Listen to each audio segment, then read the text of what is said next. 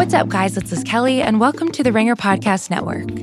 Recently, on the Winging It podcast, Vince Carter and Annie Finberg sat down with NBA All Star Kyle Lowry and recording artist Rotimi. This week, 2017 first overall pick Markelle Fultz joins the show to talk about living up to expectations and working his way back from injury in the NBA. Make sure to check out Winging It on Spotify or wherever you get your podcasts.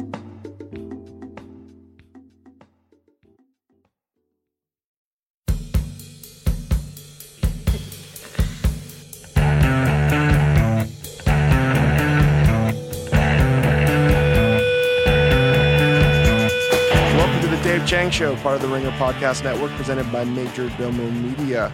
Thanks to Yo La Tengo, as always, for the intro music. This is our second podcast this week. I'm in Los Angeles, and we decided to squeeze a podcast in with the Oscar winning director, Morgan Neville. Uh, we made Ugly Delicious together. Season two released today on Netflix. We made Breakfast, Lunch, and Dinner. He's done Abstract on Netflix. He helped make the Taylor Swift documentary on Netflix. He made the Mr. Rogers doc, the commercially most successful documentary of all time. And he won an Oscar for 20 Feet from Stardom. And his whole sort of catalog of films that he's worked on, I think, are just tremendous. And they're the kinds of films that will make you a smarter, better person. And I'm so honored to get to work with him because he's just one of my favorite people in the world. He is unbelievable. I love him to death. So we wanted to do sort of a pre-opening diaries. Would you say this is a pre-opening diary? It's just under the gun. It's a pre-opening diaries, right, Isaac? It's, it's a both a pre and a post because you guys do talk about season one retrospectively, okay. and then also looking forward to season two. A pre-post. Pre-post. Opening diaries just of Ugly opening. Delicious season two. Yeah, uh, the episodes we go into a little bit about the baby episode, vertical spit cooking, steaks, and uh, Indian food. Check it out. It's out today. Really proud of it. I uh, want to get to three quick topics. The new thing we're trying out, courtesy of Uncle Bill. I had uh, dinner last night at Hutong. I'd done the Colbert show, and shout out to the entire team of the Late Show with Stephen Colbert, Chris Licht, and the entire production team. They are just the smoothest of operators and incredibly generous with their time, and they have the best like green room snacks. But um, after that, I wanted to treat my team to dinner, and we had gone to Hutong. We none of us had gone there, and it used to be um, what was it, Le Cirque, and I don't know why. I think I had a, a, a desire to eat Peking duck because it is one of my great pleasures in life, and I don't think there's a really great place to get Peking duck. And I think I found it at Hutong, and Hutong as a name is they're not really in Beijing anymore because they're refurbished and it's more like a Disneyland version of Hutong. But when I was in China back in 2002, they're like clay brick houses, probably like 600, 800 square feet. And people would live there and also have restaurants. And there's a whole history to Hutongs. I won't go into that right now. But this restaurant is called Hutong. It doesn't look anything like Hutong, but um, it serves Chinese food, dim sum, which I thought was really good. And I thought everything was really good. Like the mapo tofu was very good. They had great pea shoots. It's a restaurant I'm definitely going to go back to again, uh, mainly because I thought the Peking duck was very, very good. Is it world class? Absolutely not. Is it the best in New York City? I believe it is. And they're not doing the contemporary ways to eat Peking duck where you might have some sugar and different kinds of condiments. But I thought the skin was really delicious. The other good Peking duck that I had is in Las Vegas. We opened up again in the in the Palazzo, and uh, there's a Mott 32 there, which is a Hong Kong chain, and they have a really good Peking duck as well. And I'm I'm grading this on the curve because the Peking duck in Beijing and a couple places in Shanghai are just so extraordinary and done at a whole different level. I think that Mott 32 in Vegas has a really good Peking duck, and for New York, that would be my go-to place, Hutong for the Peking duck. It's 85 bucks. I think it's a great deal. So I will definitely be going back there again. And Mott 32 also, they have a, uh, if you go there and you're not going to go to Majordomo Meat and Fish, try to eat at Mott 32 because they have this classic Sichuan dish of boiled fish or braised fish in a clear, spicy soup with green peppercorns, Sichuan peppercorns, and pickled mustard greens. Uh, I don't, the name of the dish in, in Mandarin is uh, eluding me right now, but it should on paper be a horrible version of that dish because it's like a Cantonese version of a Sichuan classic. And usually those are kinds of fusion dishes that I would normally be allergic to, but it is one of the best dishes. I think it's the best dish I've had all year in America. So if you haven't had that version, go get the classic version and compare it to this because it's a I think it's a wonderfully strange take on a dish, and it's the kind of newness that can only happen when you combine things that normally shouldn't go together. Really terrific dish. Uh, the other thing I want to talk about was hand sanitizer. I know we got the coronavirus thing going on. The quick, easy way to do it if you can't get Purell because it's like not anywhere is just do a ratio of rubbing alcohol and aloe vera. And you can find those uh, recipes on the web. The question is, is can you find rubbing alcohol right now because those seem to be gone. But you don't need to wait to get Purell. But I'm not an expert in this. All I can encourage everyone to do is wash their hands as much as humanly possible. Um, the last thing I wanted to talk about was baseball season. Quickly, Isaac, do you give a shit about baseball season at all? Uh, yeah, I mean, I watched the Dodgers. You know, being yeah, because you're LA. from LA. But truly, do you really care about Major League Baseball in general? Not really. Yeah, right. No. Like, is it the Clippers or the Dodgers? And the Dodgers oh, the are an amazing team. The Clippers for sure. Would you take mediocre Clippers over world class, like level Dodgers? I mean, I've I've grew up with the mediocre Clippers, and I cared more about them than the Clayton Kershaw Dodgers. So uh, I, I would probably take the Clippers, but at the same time, the Dodgers look pretty interesting right now. So I don't know if I'm going to do fantasy baseball this year. Ooh, big life, big, big uh, lifestyle, lifestyle change. change. Yeah, it's a real time commitment to be good at fantasy baseball yeah. and a rotisserie league is a real time commitment. Not as much anymore as basketball. Basketball fantasy takes quite a bit of time, but baseball to me is something I genuinely care so little about right now, and I think it's because of the cheating scandal. Mm it just really fucking left a horrible taste in my mouth. Like about the whole sport, not yeah. just the Astros, just just the... the whole sport. I just it just sort of bums me out, and I think a lot of it is if they had a real apology. And you know what's fucking crazy? If I have to agree with A Rod, who basically commented on it, I was like, man, things are fucking crazy here because he basically said, I paid the biggest fine in the history of Major League Baseball. I was suspended and I deserved it. And you know, I realized what I had done, and and he did everything in his power to sort of repay back to baseball what he took, and he owned it. Right. And whether people forgave him or not, I don't know. But like, I respect that he like talked about it. You know, I know people took the pull quotes out, like, how could this guy be talking about the Houston Astros? But I think what ruined it for me is no one from Houston actually is accepting the their mistake. Yeah. And I don't know why, but it just rubs me all the wrong way. Uh, do you think it's because you're such a competitive person and the sanctity of competition matters to you? Like, it's not a meritocracy if you can just cheat, right? Yeah, I don't know. I mean, I saw Trevor Bauer, who's on the Cincinnati um, Reds now in preseason, and this is like one of the amazing things. He basically was telling everyone, "I'm throwing a fucking number one. I'm throwing, I'm giving you a fastball. Mm. Fuck you," you know. And like I thought that was awesome, and that's the kind of sort of individual sport that we need, like the individual like persona. But for the life of me, the Houston Astros cheating scandal sort of ruined my love of baseball, which was waning to begin with. And certainly been replaced by the NBA. Like my increase in the NBA, obviously hmm. hanging out with all you ringer nerds, has has increased exponentially. And there's only so much space one can have. And if I have to choose pouring myself into something, it's going to be NBA. Like Luka and Zion played last Ooh. night. What a game. Incredible. Overtime. And NBA is weirdly enough, everyone complains it sucks right now because of the three point shooting, but I find this season to be incredibly compelling, don't you? Yeah, and I mean, as a Clippers fan, it's it's extremely compelling because the Clippers have a chance to win the title. But overall, the league, I think, after Golden State quote unquote broke up, even though they're mostly injured, but KD going to the Nets and uh, LeBron and AD in Los Angeles with the Lakers, Kawhi Paul George with the Clippers. There's a lot more parity in the elite class of the NBA, and it's there's a lot of stars also. There's a lot of young stars. There's a lot of John Moran is fucking awesome Oh, man, to Ja watch. Morant. Zion is just much must. I love Lonzo Ball right now. What the fuck's going on with the Pelicans? you know, Yeah, Brandon Pelicans Ingram are- looks like he's so high all the time. You got to agree with me there, yeah, but I mean, he's he looks high, but he does not play like he's high. man. His game looks great. I, I just think the Pelicans are just the funnest team to watch, and I know I'm not saying anything new.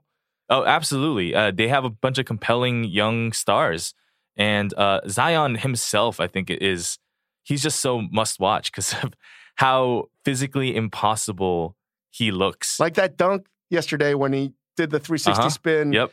He really jumped far away. it was. That's wow. usually a layup for most people. yeah. And I just love his humility, and I'm just a giant Zion fan. And he's just like, remember, I'm 19 years old. Anyway, I didn't want to go off topic. I just wanted to talk about my hatred of baseball right now. And hopefully that changes because I do like baseball. I don't talk about it too much, but I mostly love playing fantasy baseball because you get to reconnect with friends over America's pastime. But um, I don't know, you know, like I don't know where it's going to go from here. And and I hope as the season progresses, people from Houston, namely Jose Altuve, becomes more contrite and uh, gives a, a real, genuine apology Yeah. because they couldn't have fucked it up more. And I love Houston. It hurts me. Anyway, those are my three things. This will go back to normal programming in two seconds. Here is my conversation with Oscar winning director Morgan Neville.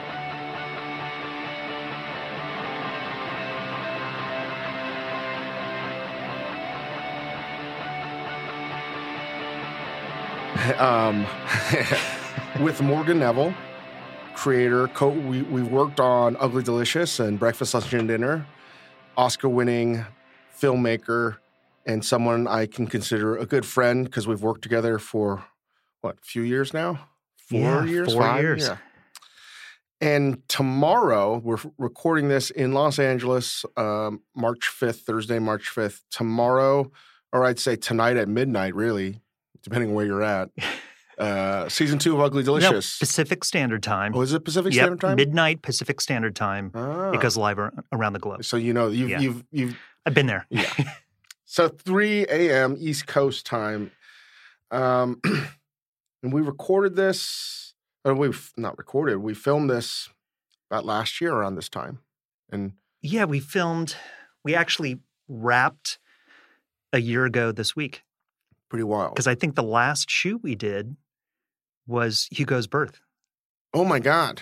Yeah, It was. it was. And this was his uh, first birthday, March 1st. And then we yeah, we edited and finished it um, end of summer. Um, yeah. A lot's a, happened. A lot's happened. Um, the best way I've been describing Ugly Delicious to Breakfast, Lunch, and Dinner is that BLD is sort of like the B side to UD's. I like that. Yeah, right? And it's a question of you know, do you play the A side? Do you like? Are you an A side person or a B side person? Um, But why would you, what would you explain to people as to why we did Breakfast, Lunch, and Dinner and, and compared to Ugly Delicious? Because UD is a very different shoot. very different. I think, I mean, it really happened because Netflix said, "Can we do more, more of the same but different? You know, can we do something that has the DNA of Ugly Delicious, but just try packaging it?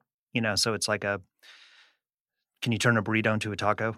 You know, kind of thing. And so it was kind of our experiment to try something different, and we learned so much. I mean, it was really fun to do breakfast, lunch, and dinner But also hard. hard, hard for you. I actually think it's harder for you, and I think ugly is harder for us. Yes. But I have to say, my first love is ugly. Like, I love Ugly Delicious. You know, I love making that show, even though we made the, we put the bar really high for ourselves. I mean, I think in the beginning, we decided we were going to do a bunch of things that people don't do. I think later we realized they don't do them because they're insanely difficult. you know, so So, what's so difficult about Ugly Delicious compared to other- document documentaries or docuseries that you've been associated with? So normally on a food show, you don't globetrot constantly in every episode. Typically, you go to one place and you talk about it for a week and you shoot in one place for a week and you're done. Like that's why all food shows work that way. What we decided to do was so crazy and ambitious that um, that I think it took us months to figure out how to finally wrangle it. And it means we had to cross board every episode, so we're shooting everything at once. You know, so it's all kind of nonlinear. Um, but I kind of love that. I love that aspect of it. But I don't know if you want to talk about the beginning of Ugly. We've never Yeah. actually no, talked about let's that. let's go there. I mean, this is the the first time we've really talked about where this all came from. If you want to go back to the origins, Let's do it. You, you Okay. You know it better than I do. so um, it was probably 2016 um, that I met you With Coach K. with Coach K. This is the untold story of the origins of Ugly Delicious. Um, we were shooting a pilot for something with Coach K, and I'd never met you, and you were the guest on this pilot. And I came away from that day feeling like Dave Chang needs a TV show. like you were so good that day, but also like you were such a fan of Coach K's, and like it was just it was really interesting.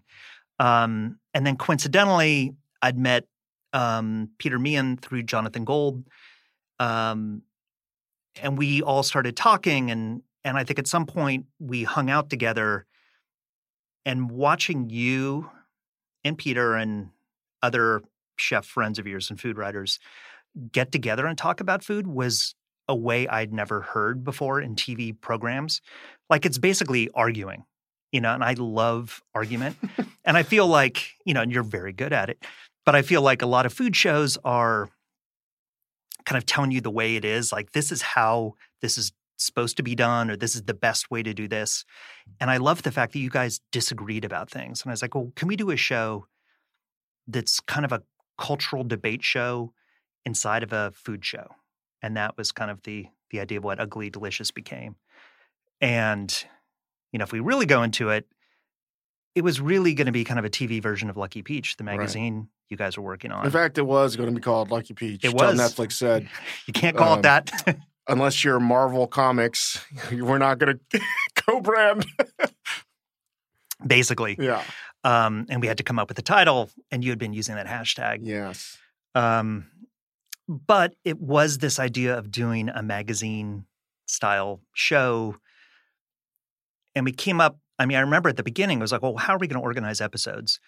And I remember somebody said, well, the the issues of Lucky Peach that sell best are the ones that are about a food.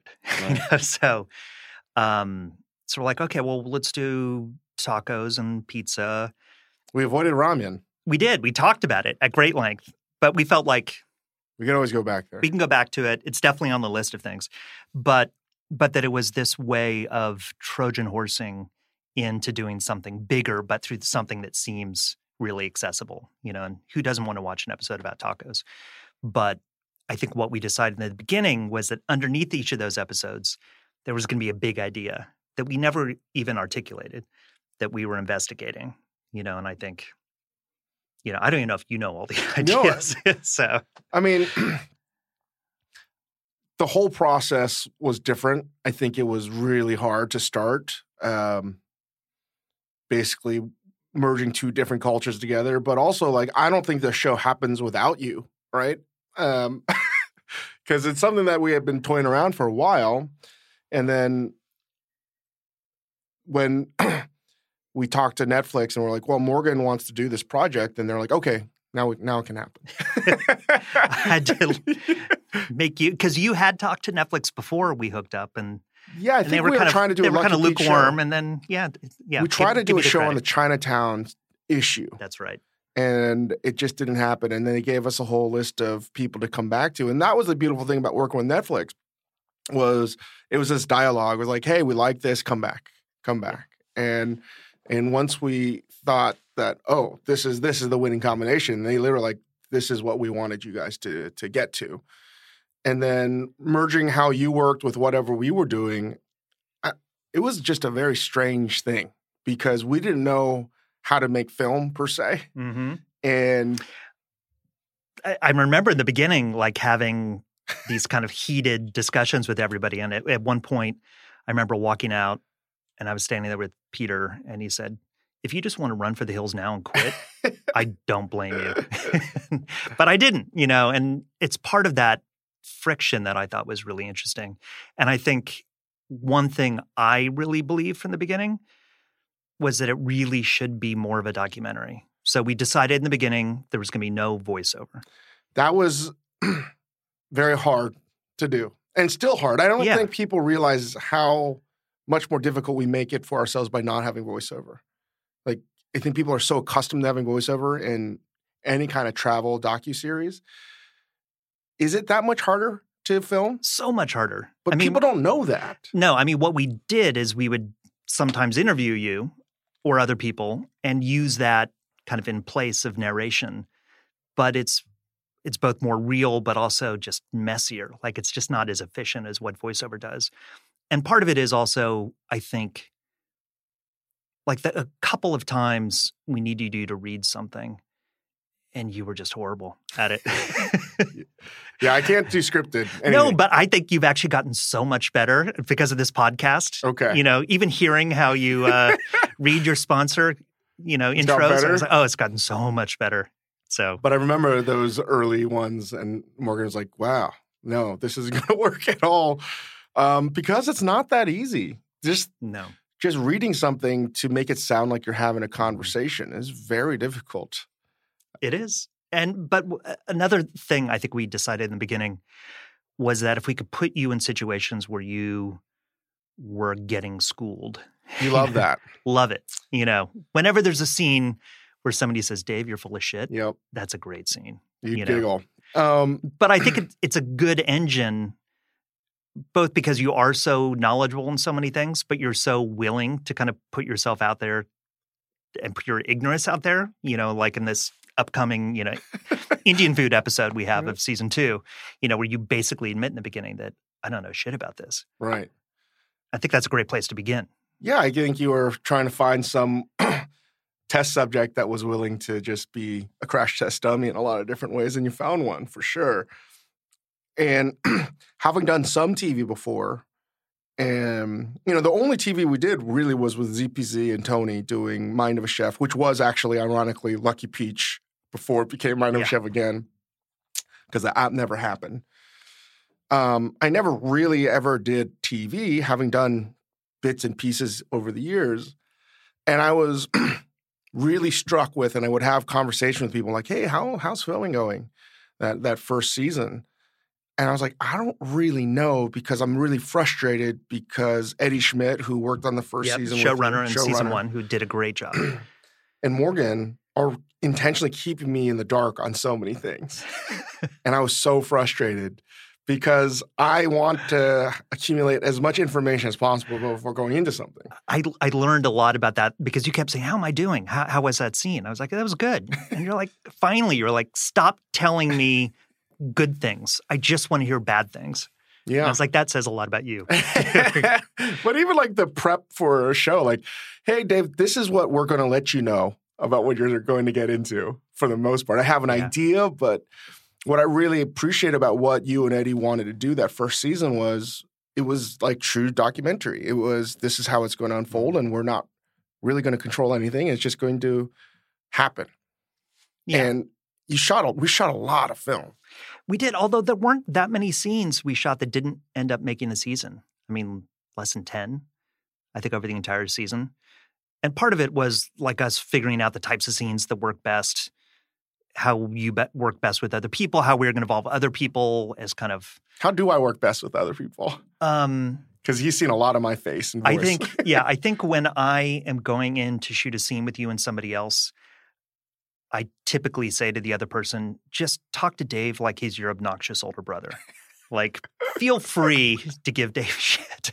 Because I think people might be intimidated and you have strong opinions. And I think it works best when somebody pushes back with their own strong opinions. Um, so I love those scenes. Um, but I will say, even though we formulated a lot of this in the dark from you, all the episodes stemmed from things you were interested in or things you were excited about. Like, I want to know more about this. I don't really understand this. How do I learn more about it? And I think that became even truer in season two. I think it all came out of you having a genuine interest because there were other episodes we wanted to do Right. that you weren't having, you know, Right. that we thought would be great episodes. You know, like coffee. coffee, hot sauce. Hot sauce. That was it. Hot sauce. We still could do hot sauce. I I would love to do that that episode, and you just. I just wasn't feeling it. And then I remember at some point deep into season two, you're like, "Why didn't we do hot sauce?" like, God damn it, Dave! Because we were knee deep in steak episode, and I was like, oh my God, this is so much harder than I thought it was going to be. we just want to do something easy. And I think that was one of the reasons why we all gravitated towards breakfast, lunch, and dinner was ugly delicious. And I would way more for the production side was so hard. It was, it's a really hard shoot. Yeah. And people are like, why don't you just, uh, why isn't it coming out faster? Or why isn't there season three? I was like, man, you have no idea how much work goes into this. But I say, as a filmmaker, I find Ugly Delicious a lot more rewarding. You know, I mean, it's because breakfast, lunch, and dinner is essentially a kind of hybrid food show, travel show, interview show, and you're the interviewer. I feel like Ugly Delicious is much more of a dialogue with Yeah. a bunch of people, including the filmmaker and you and everybody working on it together from many different sides. So it's a lot more complicated, but I have li- more fun like, doing Ugly Delicious because it's not all on on me, more or less. It's true. It's not. and I remember, um, I mean, you did a lot of traveling this season, but I do remember, you know, the other uh, surrogates, I guess you call them. I Right. mean, Chris Ying, um, uh, Deep. Helen Rosner, Deep. You know, there were a lot of other people that came in to kind of help. Because I couldn't do all the travel either. You couldn't. because Grace was we that last month I was just sort of trying to get be grounded as much as possible because Grace was due uh, at any time. So there was a lot of last second rejiggering. Yeah, I remember, uh, like, Dave, how do you feel about going to Beirut right now? You're like, uh, Grace is having a baby in three weeks. I don't think that's going to happen. Um, but uh, I think us kind of cracking that format was really was fun. Um, But I we still a lot of travel. But I was really thankful Yeah. for all the people that pinch hit. Yeah. And I think it made this season way better because of it. yeah, I mean, it's it's great. Um, I just had had coffee with Helen Rosner from the the New Yorker, and she's in the steak episode, and she's great. And uh, she said, "Ah, "I love Dave. I love because I love difficult men." um, but like she's a great surrogate. All all these people who kind of who've filled into this role to make it much more of a dialogue. It's Yeah. not just you opining about what you think about the world at all. No, and it saved my ass on travel. Like I was I was so burnt out. I was so burnt out on travel. I couldn't do it. Well, uh, the other thing that happened this season is I remember between seasons, you called me and said, We're going to have a baby. Yeah. And I said, Dave, call me back in five minutes. And I have that app where you can record phone calls. So I turned it on and I said, Dave, tell me again. And then we talked for like an hour. Yeah. And the beginning of this episode is that conversation we had the moment you told me. And in that conversation, I said, we have to do an episode about this. And then I said, hold up, we have to ask Grace. And then you had a, I think, did you fly in to meet Grace? Or did you have a conversation with her? I talked to her on the phone. And if she didn't see the first season, which is the Thanksgiving Day, which is really the homecoming episode, I don't know if she should, she would have said yes. So that was like, I was like, ah, Morgan, I don't think she's going to say yes. But she's a star too. She's, She's great. yeah. She is great. And it's great to see you in that dynamic. You know, it's not Literally not knowing anything. not knowing anything. It's always always good to see you in the fish out of water, but also like the softer side of Dave. Yeah. Hopefully, there's been a little maturity and wisdom over, uh, accumulating over the years, but But Uh, I think this baby episode, to me, it's my favorite thing we've done with Ugly Delicious. it was nerve wracking to do because this season again, including BLD, which was shot in between Ugly Delicious travel schedules, it was a lot. It was just, and we were opening up a bunch of restaurants, so I was really in the weeds And I was so nervous about having Grace's pregnancy documented. Um, and I think it was the most terrified Grace and I have ever been about anything. And then when we saw the first cut, which was like almost like 100 minutes, it was long. Mm-hmm.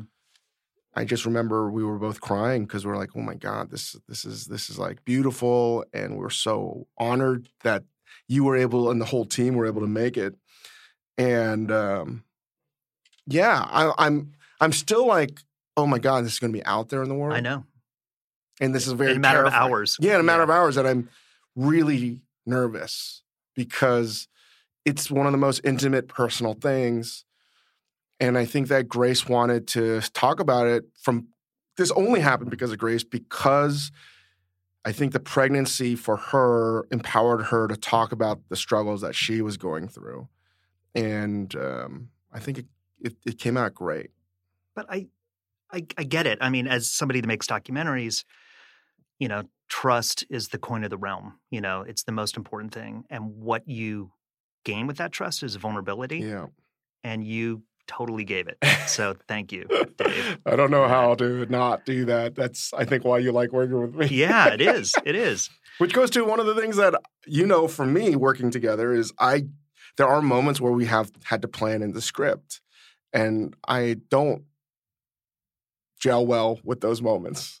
No, Whether it's I mean, I even just remember in the um when we were shooting the where you cut your thumb off all right. uh, the top of the fried rice Yes, yes.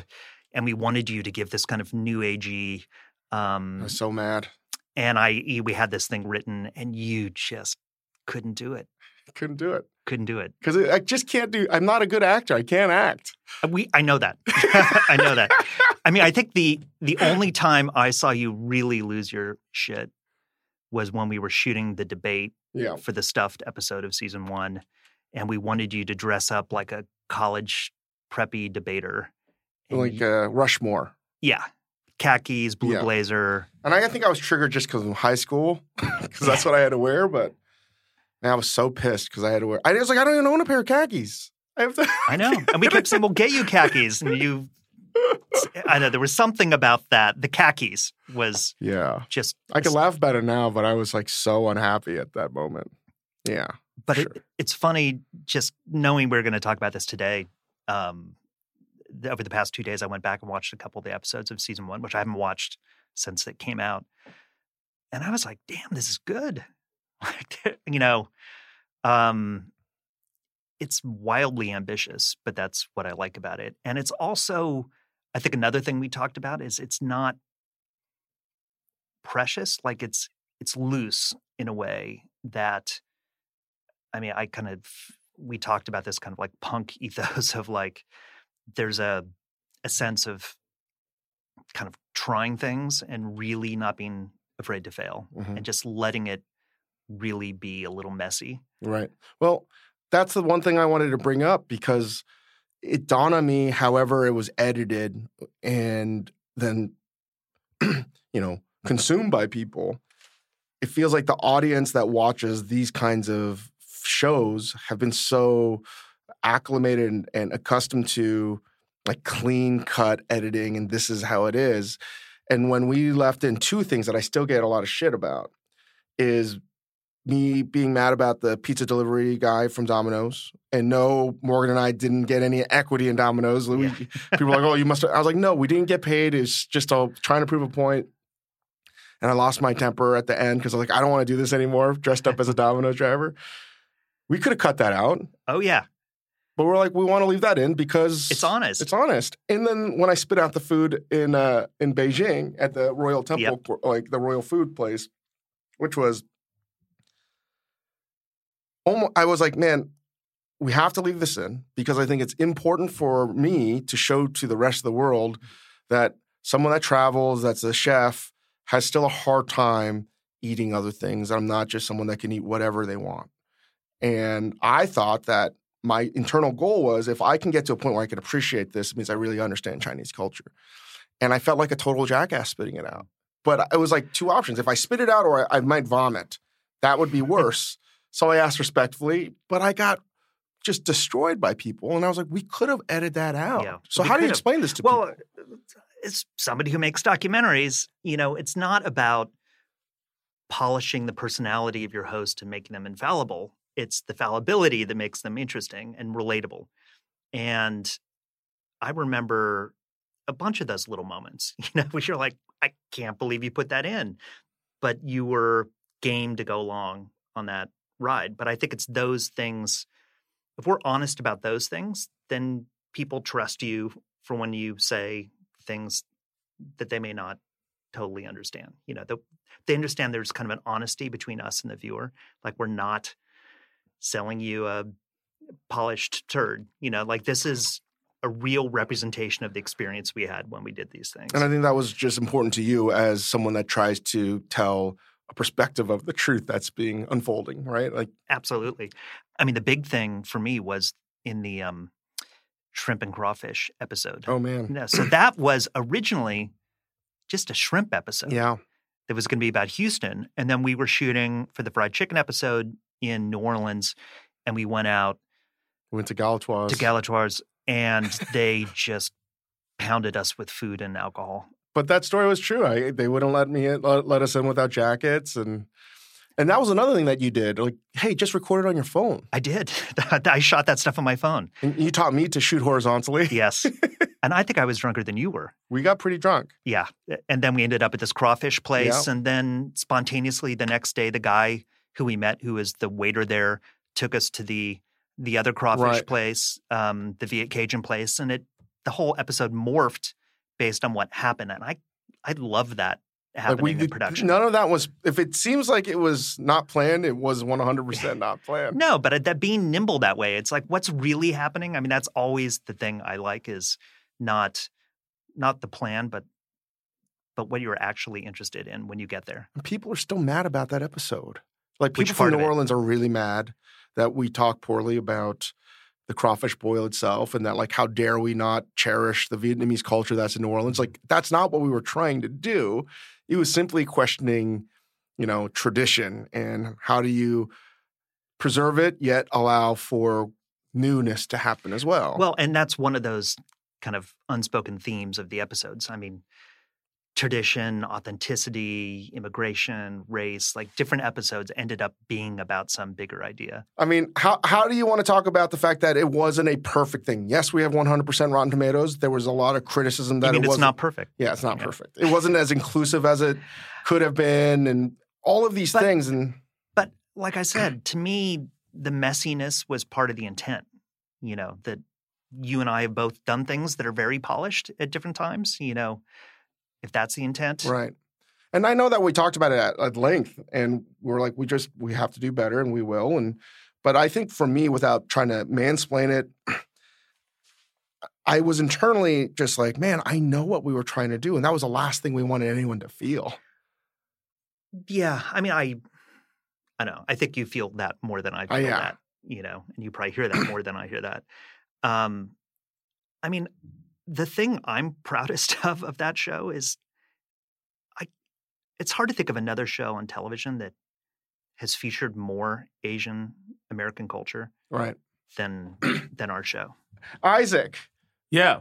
you have a microphone? Yeah, I do. What do you think about that whole statement that Morgan just said? Because Isaac's Korean American, that we need to sort of don't have the the platform. Is what would you think about this? I think within the Asian American community, we celebrated that.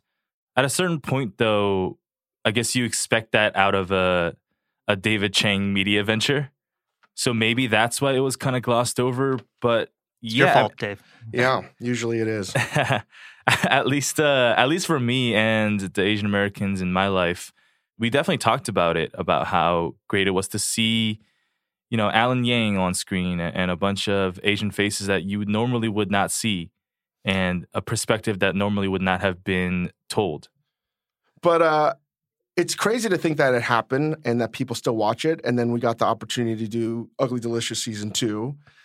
And what made this season so different than season one? Because BLD was still four episodes, so Yeah. that was like really all in. It's a A and B season, Yeah. right?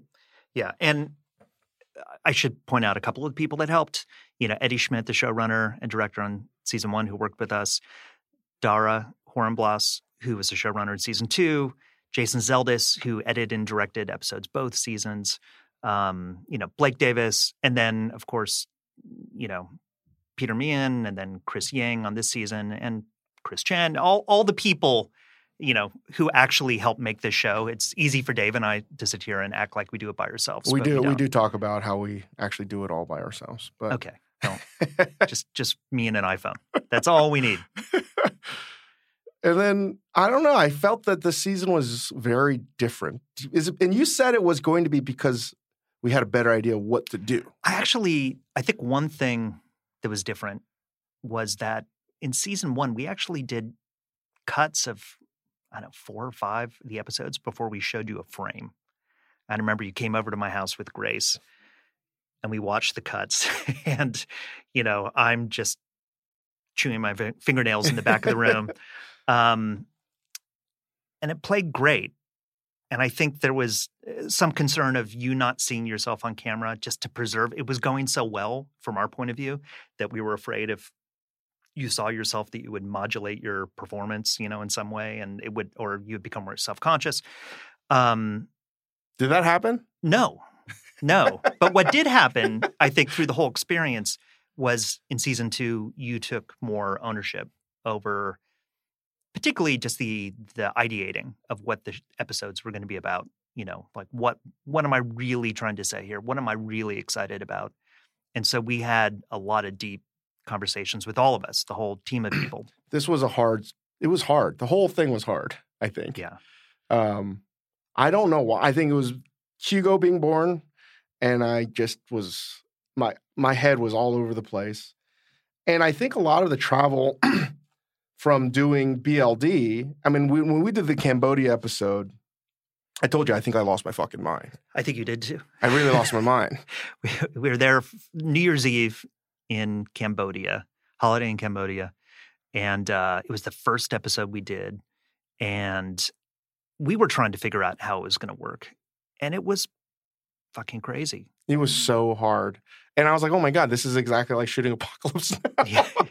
too much money, too much time. U.S. interference leads to bad things. And you know, Kate McKinnon was so great and so generous, and put up with so much of our oh bullshit gosh, to kind of What get a- our sea legs. amazing person. She was so great um, because it was wildly ambitious how much we were going to do. None of Um, us have been there. No, we didn't know, and it was the only episode we did where um, none of us had been there before. Yeah. It was the jet lag was real. It was very difficult. And I I don't know what I was doing, but simultaneously I was reading two books that I shouldn't have. And I've already blocked out the book about Cambodian history that just made me intensely depressed. Yeah. And for whatever reason, I was reading Schopenhauer, which is probably the most pessimistic, depressing books of philosophy you could possibly read. Yeah, you shouldn't be reading those things. No. not bef- not before a shoot because you have a natural tendency to go dark Yeah. sometimes, and uh, there were a number of scenes that we started shooting Cambodia. And you know, you'd start talking about genocide in the first thirty seconds. I'm like, I just typically where you end the interview. You don't begin the I scene really on lost my I really lost my mind. I mean, I'm serious. I think I was just fucking insane for 72 hours. Um, that took a that was hard. That was like not what I wanted to do to start off. And the reason I have to bring up BLD because we were shooting that like in between. Ugly Delicious. And oh man, that was fucking hard. and I think we learned that we could do less or we could spread it out. I mean, we did a couple of like 18 hour days of shooting there and it was it was nuts. And we kept adding shoots like the shoot with the the dance troupe was something literally that got added after dinner. Because like Kate a- wanted to see it. yeah, she had mentioned it, and we're like, "Oh, we got him. It's 11 p.m. at the theater on the other rain. side of town in the rain. So let's drive out there and get that." So it just became these insane days. So now that like BLD came out a few months ago, and then you have, you know, Ugly Delicious season two coming out, it's really crazy to see two bookends of the same process. Um, And I Yeah. think I think the initial idea, a little bit with BLD, was you know we talked about the trip movies Mm. you know, which which I love. I Um, love Steve Coogan. And we said, well, let's shoot them a little more cinematically. And we shot it anamorphically. And we tried to make it a little more movie like. Um, and that just made it more difficult. From the production point of view, it was insanely difficult to be doing that. you know, it really was Apocalypse Now. Um, but we we survived it. And I think by the end, by the last BLD we shot, which was uh, well, that was the Los Angeles episode. Yeah. So that was kind of a more of a hometown Yeah, episode yeah. anyway. So much, much easier. and Lena and I, you know, had a rapport. But um, yeah, it was all different. So that's why it's like replaying what happened in season one of Ugly Delicious, replaying BLD. To me, it's all interconnected to talk about season two. well, and we went straight from Cambodia to Vancouver. oh my God, you're right. So did the travel schedule was crazy. Yeah. So straight to Vancouver to shoot with Seth Rogen. then we went to Tokyo and then India right after that, right? Yeah, something crazy like that. But the Seth episode, I think we got into a groove Yes. with shooting, and Jason Zeldis directed that episode, and and it's just oh, Really. maybe it, maybe you just need to be stoned. I think I need to be stoned every. I need to make a, a, a puff of Seth joint every hour. that's good gear. Yeah. Yeah, And then, how did the topics for season two happen? Like, it was the same sort of approach. we brainstormed up a bunch of things, and part of it is really what are the kinds of stories you want to tell. We talked a lot about um, the quote unquote Middle East, which you know, and but doing something around We didn't know how to approach that. That was a No, very And difficult. it's it's been you know, I think when we were doing season one was in the middle of when Syria was really flaring up in a big way, and and I'd done documentaries relating to that, and and you were starting to cook food um, influenced by well, yeah, we really Middle did East. sort of like cover that whole sort of genesis of how we even got there because I I didn't want to just put ingredients from Syria on a menu. I wanted to really truly understand it as best I could, and that's not going to happen in two months just because I see something in the news. And I, I don't even understand how it turned into vertical spit cooking. Did I did I just say like we have to do it vertical spit cooking?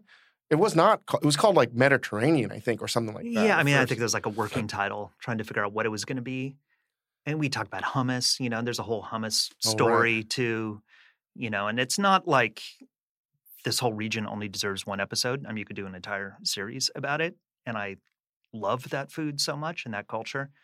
Um, but I think it was also it's interesting because you were really actively as a chef thinking about vertical spit cooking too. Mhm. And so that part of your creative process, dovetailing with this cultural story, was what I think worked best for the episode and why we kind of went in that direction. And I was really trying to figure on all the episodes. Really was a very personal journey for me, um, and that where we came out on the other end on the on the, as the meat turns, sort of the play on soap operas. I was again very very proud of because we didn't have any idea that's how it was going to be when we started. But that's the best documentary stuff for me. It's like stepping off a cliff and hoping to catch an updraft. But you do it enough and like you start to trust that it's going to come. And what Yeah. would you just quickly go over? Yeah. Like, what do you think the the the the through line is for that episode? Is uh, food from that region?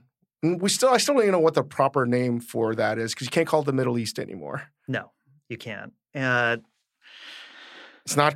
It's not call it Mediterranean is doesn't say anything. in Persian. Doesn't count. And, and I- that's different. Persian's just a You're right. subset, you know. So that's why I still have a hard time. I don't think you can put it into just one short word, right? Because the that whole region deserves better, quite frankly. Yeah, but it you know it's about um, how most people both are aware and think about that region because of its strife and what we hear in the news. We also understand it through the food. You know, I stopped at a kebab shop last night. You know, it's and it's it feels like we have these two different understandings and like how do we have a deeper understanding of what that actually means rather than just us eating a kebab um, what does that actually say about the history of this place and going to places like you know istanbul which is one of the most amazing food It's- cities on earth. My favorite food place. right and now. it's but it's also the moment where Europe meets Asia. It's the hub of the Silk Road trading route. You know, it's it's a place that's been doing this for a really long time, and it kind of symbolizes so much of what I think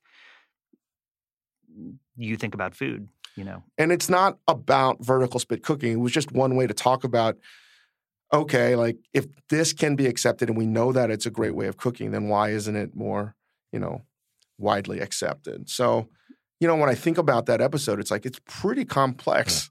yeah. I'm It really is. proud of that episode. No, and I am too, and it echoes your experiencing experience of kind of Asian immigration too, and cultural perceptions and all those things. And know, having Diep in the Syria, I mean, uh, going to Beirut, uh, I thought was just the that's a whole nother angle. I don't know if people are always going to pick up on that. Here's a war refugee from Vietnam talking to war refugees, yeah, uh, which is why we had Diep go on that trip.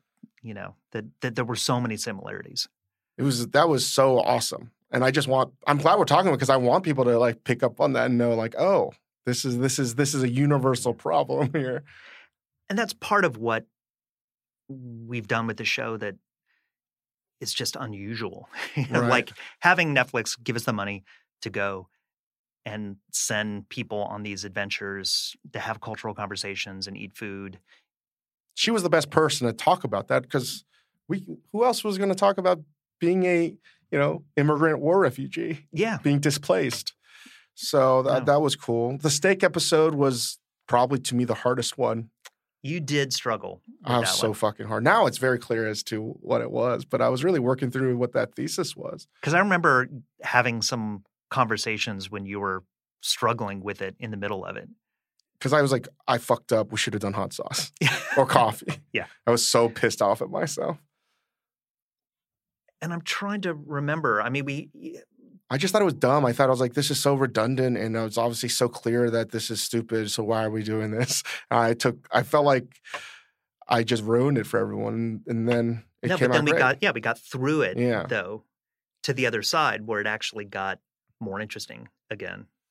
And the weird thing to me is, I was able to come out with a a, a thesis for me that is a, a working thesis that I think has been in, instrumental at how I think about basically everything right now. Is you know you can't really judge someone by what they eat. Really, you can, but on another level, you can't tell someone that their nostalgia is wrong. You just can't. No. That's like telling someone their religion's wrong. You can't. That's a leap of faith. And I remember you calling at some point and saying some version of this and saying, "Oh, this is what I need to say at the end of the Yeah. episode." because it was really hard working through that.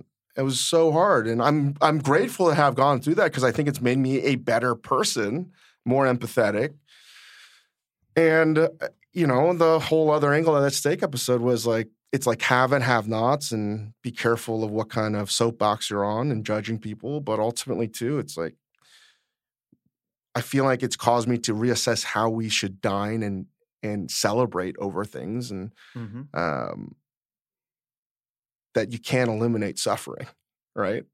In, in some form or fashion, it's an Yeah. important thing to have to to be able to appreciate the good. And I don't know how clear that is running throughout the episode, but certainly was going through my mind. Yeah, and I think it's something that's actually come up in a number of different episodes, but that we have normalized food that was really meant to be the kind of the special food, the food you would maybe eat once once a year or once at most once a week. You know, from fried chicken was eaten, you know, Right. on a Sunday. It was only a Sunday meal. It's not an everyday food or, um, you know, in the American South. But that we now just expect to go eat steaks every day and we can go eat sushi every day and we can eat fried chicken every day. And we tend to forget the kind of the not just the sacrifice, but the kind of the cultural Yeah. and environmental cost of eating that way too. And uh, and then being able to eat at Annie's and just you know that line of the you know what is community? I mean, what is dining without community? Like that is in some ways like that steak episode could have been a whole series in my opinion too um, and all the episodes could be. Um, but there was um, there's a lot packed into that. There's so much Mhm. packed in the steak episode. Actually, all of them. I know. I'm They're very dense. I love this new season. So I hope people watch it. Uh, What's it's the third really one? good. Third one is uh, oh, don't call it curry. So the India episode. So you had never been to India before, No. and talked about it for years. Mhm. And so, how did that idea get? I mean, I think that from the beginning we had we knew that was a big target for us. We just didn't know how to approach it. Yeah. because you can't sort of just say like this is you, not one season. You could do No. like 15 seasons endlessly. But I think in the beginning, even in season one, you said you know the the embodiment of ugly, delicious food is Indian food. 100%. Yeah. So how do we how do we start to get into that? You know, we didn't have 10 episodes to do India, you know, and I think what we're doing with that episode is starting conversations, Mhm. you know, not finishing them. And I'm really proud of that episode too. Actually, I think it's really great. I mean, again, it's not the definitive anything. It's just starting a conversation. Again, from where I started to where I ended, I think the biggest thing for me was coming to the realization that from my perspective as a Korean American, from a Western point of view, I want to put everything in a nice, tidy, nice, tidy box so everyone can see it and understand it. and why it's sort of the perfect symbol of what I think ugly delicious is is it's Indian food will never allow that to happen. It's just not what it is because it's Yeah. older, it's more varied, and has just a deeper historical like tradition than any other food culture around, in my opinion. I mean, Yeah. I don't know if that's fact, but I think that is. Well, and part of that that I didn't appreciate at all was how deep so many of the flavors the world enjoys all come from there. Right. So we- we left really thinking, wow. Or I know, I, I didn't think that India won. Yeah. Right. Yeah. I left thinking like, oh, this is a culture that has been appropriated, blah, blah, blah. But I think Indian food, I really believe this. Indian food won, we just haven't realized it. Yeah. Mainly because maybe India hasn't received the financial benefits of winning. Right. But most of us are eating food full of Indian DNA already. and getting the really the the the the moment where I'm with Asha Gomez in uh, Kerala, uh, tasting black Mm. pepper for the first time was like that reaction is a true oh my fucking god what just happened moment for me because in that moment it was like a like a like a stream of consciousness moment where I just could see things pretty clearly as to how everything played out. And I was like, oh, this connects the dots to so many things and it makes so much more sense. Because I could I couldn't stop thinking about, oh, what was food in Europe in the 14th century? Must taste like total shit. Yeah. And this put everything in in in in color. It gave flavor to something that tasted terrible before. So of course it was gold. And of course this is why people coveted India. Yeah. And, and we talk about some of the kind of, even just in terms of curry, the kind of diaspora Yeah. of curry through the world too you know and and we talk a lot about about how the west has taken some of those things but even looking at how all of asia has taken those flavors and how much of asian food is based on those flavors it's it's um it deserves more there needs to be more series dedicated to that and i just left with a complete appreciation and awe of what indian food is because you can't. it's just too diverse there's things i did didn't make the final edit too like the chinese indian cuisine um i'm glad we did the wedding because that blew my mind too just to see the scale Oh my lord. That was that was so crazy to me how that was done and how delicious it was.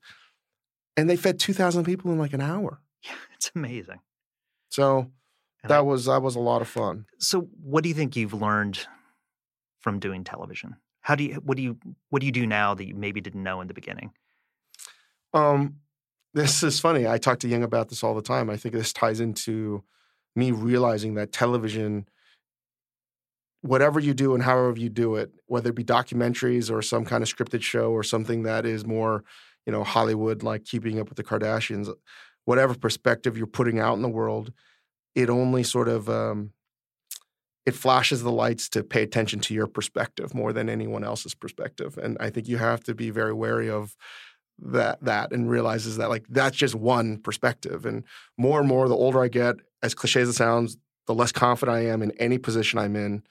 And two, everything to me is a cubist perspective of something Mhm. that your perspective is your perspective. Your job is to try to see and use your empathy to see as many perspectives as possible. And and it's more like a Doppler radar effect. You can't really say anything's true other than like that whole thing is true, but you can't say your perspective's wrong because given some time and maybe some anecdotes, you might see differently. So uh, getting to do this with you and how you try to tell your ver- you've always said that your version of the truth it's not like you're not trying to be truthful, but it's like your perspective, and that's not lost on me. So doing TV with you has helped me sort of. Again, I always use this in my head as like Doppler radar. That's what I think you're trying to go for with a documentary. You're not trying to say, this is my perspective and this is what you need to see. It's like, hey, maybe this is going to shake your perspective in a way so you can see, pan out a little bit further and realize there's this giant other thing that's happening. And there's no right or wrong. Well, I guess there is a right. Yeah. well, maybe, you know, but but I think it's one of the things in the beginning. I mean, my dark secret I don't know much about food. You know, that I felt like what interested me and has always interested me is culture. And food is perhaps the most fundamental part of culture. It's how we define ourselves, it's how we define the other. And I feel like it's it's an incredibly powerful tool to talk about these deeper issues. Plus, you guys know food so thoroughly that I felt like my job was the storytelling part and to make sure that we were making a show that people who maybe didn't care that much about food would want to watch. You That's know, the goal, right? yeah. Like it's not, it's never preaching to the converted. You know, I love to make things for people I don't agree with. Do you think that there's what's next for Ugly Delicious then? There's obviously more topics. I mean, there are a bunch of topics we've talked about, and they're also just ideas to explore too. We we we have been to the audience toying around the idea of doing a more longer format, Yeah. basically a documentary, I mean, right? uh, something else we could, an idea we've talked about from day one that I think we want to tackle someday is sushi. One hundred percent, yes. I think there's a lot to be said. there's been a lot of great stuff about sushi. Um, but I think there's actually a whole other so much level to go to. Yes, So maybe maybe that'll happen next. like even yes, just like Jiro. Like yes, people think it's great, but it's only one perspective of the the modern sushi scene in Tokyo, and there's so much there that I don't know what else. Yeah. Well, and the you know, we talk, you know, food is culture, but food is also the environment, it's politics, it's all of these things. So, you know, I think we've talked about all these different kinds of ideas and, you know, kind of understanding. What's Um, what's more interesting, doing music or food? Because you do a lot. You've done I've done a lot of music Yeah. documentaries. Um, I find them both really interesting.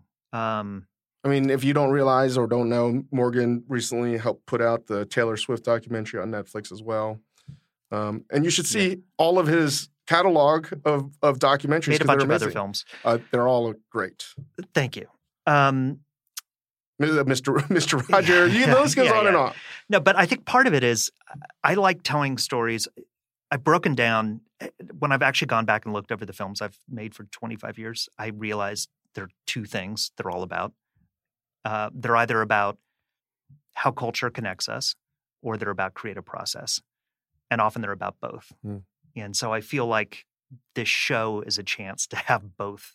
You know, it's like right in my sweet spot of all this stuff I like to talk about, and you know that it's something you know the gift i get as a filmmaker is i get to learn Mm. you know i get i've learned so much doing this show and i've learned so much from you and all the people we've met and then to take that that wisdom and try and put it back into a show that other people can learn with you know like that's that's why i love my job so much Um, what else do you have down the pipe working on? What's in the pipeline? I'm doing the documentary about Anthony Bourdain, as you know, because I talked to you for it. Um, and that's we could probably have a bigger conversation Down about that when the film comes down um, down the road next year. But I think the thing that is interesting is now working on this film and seeing how much of the thinking around the show was informed by the work he had done Mhm. too. And I know you had told me right when we started Ugly that you had gone to him for maybe his blessing Right, I did. to do this. You know, Because if he said no, I wouldn't have. We wouldn't have done it. yeah, and uh, I don't think it was really until I started working on this film and meeting all the people who knew and loved Tony and doing a deep dive into his shows that I realized just how much this territory he he allowed to to live, you know, and how much of the kind of context of what you do uh, was given space to to grow. When do you think? When is it scheduled to come out? 2021, so next year it'll come out. You know, and And, and any other projects? some TV projects and other things. he's Coming, he's you so know. tight-lipped, and I love Well, you're not supposed to talk about this stuff. Um, and hopefully we'll be able to do more stuff. Well, definitely. I can't. I can't wait. Um, all right, check out uh, Ugly Delicious season two. Morgan and I, an amazing cast of characters from Jason and Dara and Chris and Chris and Katrin and everyone from Tremolo. I consider family now, and and we're very proud to have this out in in the world. And thank you guys. Thank you, Morgan. Thanks, Dave. All Great to see you.